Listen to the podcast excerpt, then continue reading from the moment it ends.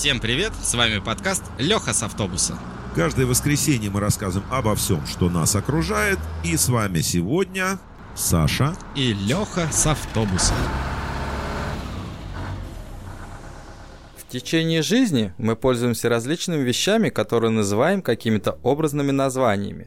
Это штучка, вон та штуковина, или это ерундовина, ну и так далее – Большинство из нас даже не задумывается, что эти привычные штуковины и ерундовины имеют свое собственное название. Сегодня мы попробуем назвать вещи своими именами. Множество людей обожает шумные вечеринки, посиделки до утра в компании близких друзей. В общем, такие крутые тусовки. Все это часто, да не то что часто, я думаю, что на 100% всегда сопровождается музыкой и, конечно же, алкоголем.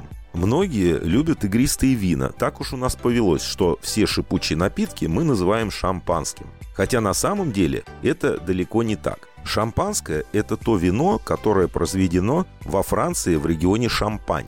Но речь сейчас не об этом. Все бутылки игристого имеют пробку, часто из пробкового дерева, реже из пластмасс. Она удерживается в бутылке при помощи проволочки, скрученной вокруг горлышка.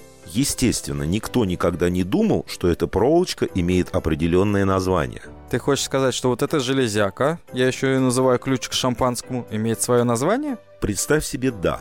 И она называется «мюзле». Это французское слово, и означает оно «надевать намордник», ну такой «набутыльник». Существует легенда, что впервые мюзле был сделан из проволоки, которую выдернула из своего корсажа мадам Жозефина Клико, чтобы закрутить пробку своего сорта шампанского вдова Клико. Но, скорее всего, это миф, поскольку изначально мюзле делалось из веревки. Раз уж мы заговорили о бутылках вина, то не лишним будет сказать, что вогнутое донышко на ней тоже имеет название. Именуют сею вогнутость как пункт. На игристых винах он обязательно присутствует. Благодаря ему увеличивается площадь соприкосновения стекла с напитком, что снижает давление на поверхность. Попросту говоря, такое донышко сокращает риск самопроизвольного взрыва. Мы часто еще видим на бутылках дополнительную этикетку на горлышке. Она называется кольеретка. Она может быть для украшения, но чаще содержит дополнительную информацию о качестве напитка, его наградах, годе урожая винограда, годе купажа, ну и так далее. Есть еще одно интересное название – феррул. Правда, к винным и бутылкам он не имеет никакого отношения. Это металлический поясок на карандаше, который удерживает на нем ластик. Вот ну никогда бы не подумал, что такие мелочи имеют такие интересные названия.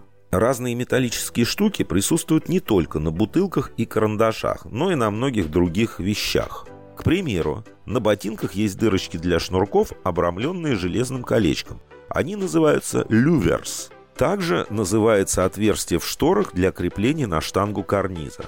А вот пластиковый наконечник шнурка зовется эглет. Вообще в одежде много разных дополнений, которые мы называем как придется. К примеру, на брюках и джинсах есть петельки для ремня. Многие на них вешают брелки, цепочки, бейджики, но это вовсе не петельки, а шлевки. Именно так называются эти крепления. Шлевка звучит как шлейка. Может быть у этих названий есть что-то общее. На ремне, а также на ремешках от часов есть тренчик. Это такое колечко, которое позволяет закрепить кончик ремня, чтобы не болтался. Кстати, у меня на часах этот тренчик постоянно рвется. Я уже одни часы из-за этого потерял.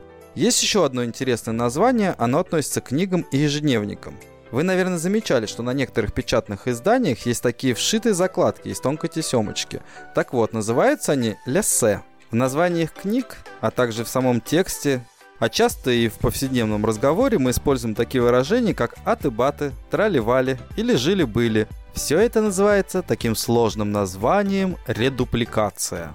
Оказывается, я тоже знаю про редупликации. Не думал об этом никогда. Например, туда-сюда, лясим-трясим. Ну и выражение ты вспомнил, лясим-трясим. А чего не шашлык-машлык тогда? Еще есть один прием с текстом, который мы часто встречаем в комментариях. Это когда человек пишет, потом зачеркивает и продолжает писать. Вот этот зачеркнутый текст называется литуратив. Ой, Лёш, ты со своим шашлыком-мушлыком сразу меня направил в любимую мою тему, в рестораны и кафе. Там, конечно же, тоже есть свои фишки и свои названия. К примеру, когда вы заказываете пиво или прохладительные напитки в баре, бармен под стакан подкладывает круглую или квадратную картонку. Делается это для того, чтобы конденсат со стакана не оставлял круги на барной стойке, а также предохранял ее от царапин. И вот эта подкладочка называется бирдекель. Мне нравятся эти штуки, кстати, они у меня есть дома. После поездки во Вьетнам а, мне очень понравилось. В наборе было 6 штук. Я купил себе и до сих пор с удовольствием наслаждаюсь их пользованием. Интересный факт. Первоначально у Бердекеля было другое предназначение. Его располагали не снизу, а сверху и использовали для того, чтобы накрыть напиток от насекомых, падающих листьев и прочих несъедобных вещей. Бердекель – это из разряда пердемонокль. Кстати, кто не знает, пердемонокль в переводе с французского языка означает «потерял монокль». Но это с французского потерял монокль. А по-русски слово потерял, конечно бы, заменили. И вообще, я думаю, монокль произошло от того, что кто-то потерял из очков одно очко, и осталось одно очко. И получился монокль. Наверняка многие видели это в фильмах, когда одну линзу на цепочке вставляют в глаз, чтобы что-то рассмотреть подтщательнее. Вот это вот монокль и есть. Ну да бог с ним. До этого я говорил об одной из своих любимых тем, о барах и ресторанах, а теперь еще одна, о стаканах. Когда вы покупаете горячий кофе в фастфуде, на него надевают гофрированную бумажную обертку. И называется она «зарф». Ну, практически шарф, только для стакана. Создана для того, чтобы не обжечь руки.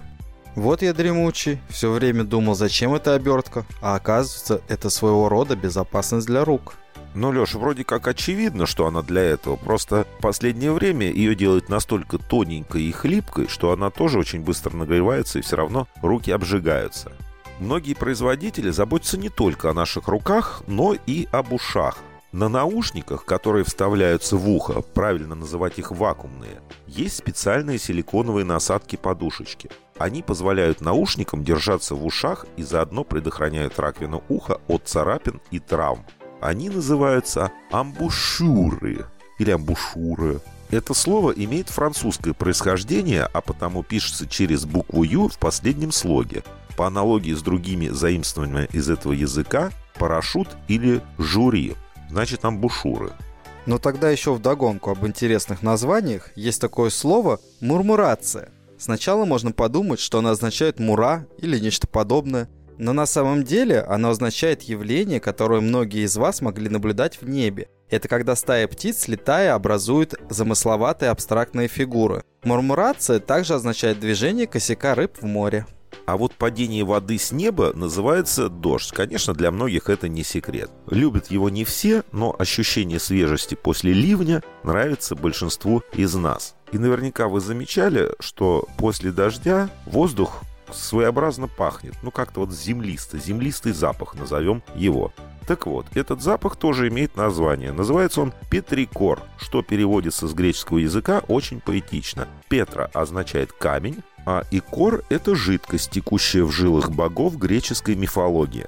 Явление петрикора обеспечивается не самим дождем. Все дело в том, что после выпадания осадков из почвы в воздух попадают масла, которые выделяют растения. Отсюда и запах. Очень хороший запах. Мне вот нравится. Он такой особенный, приятный и освежающий.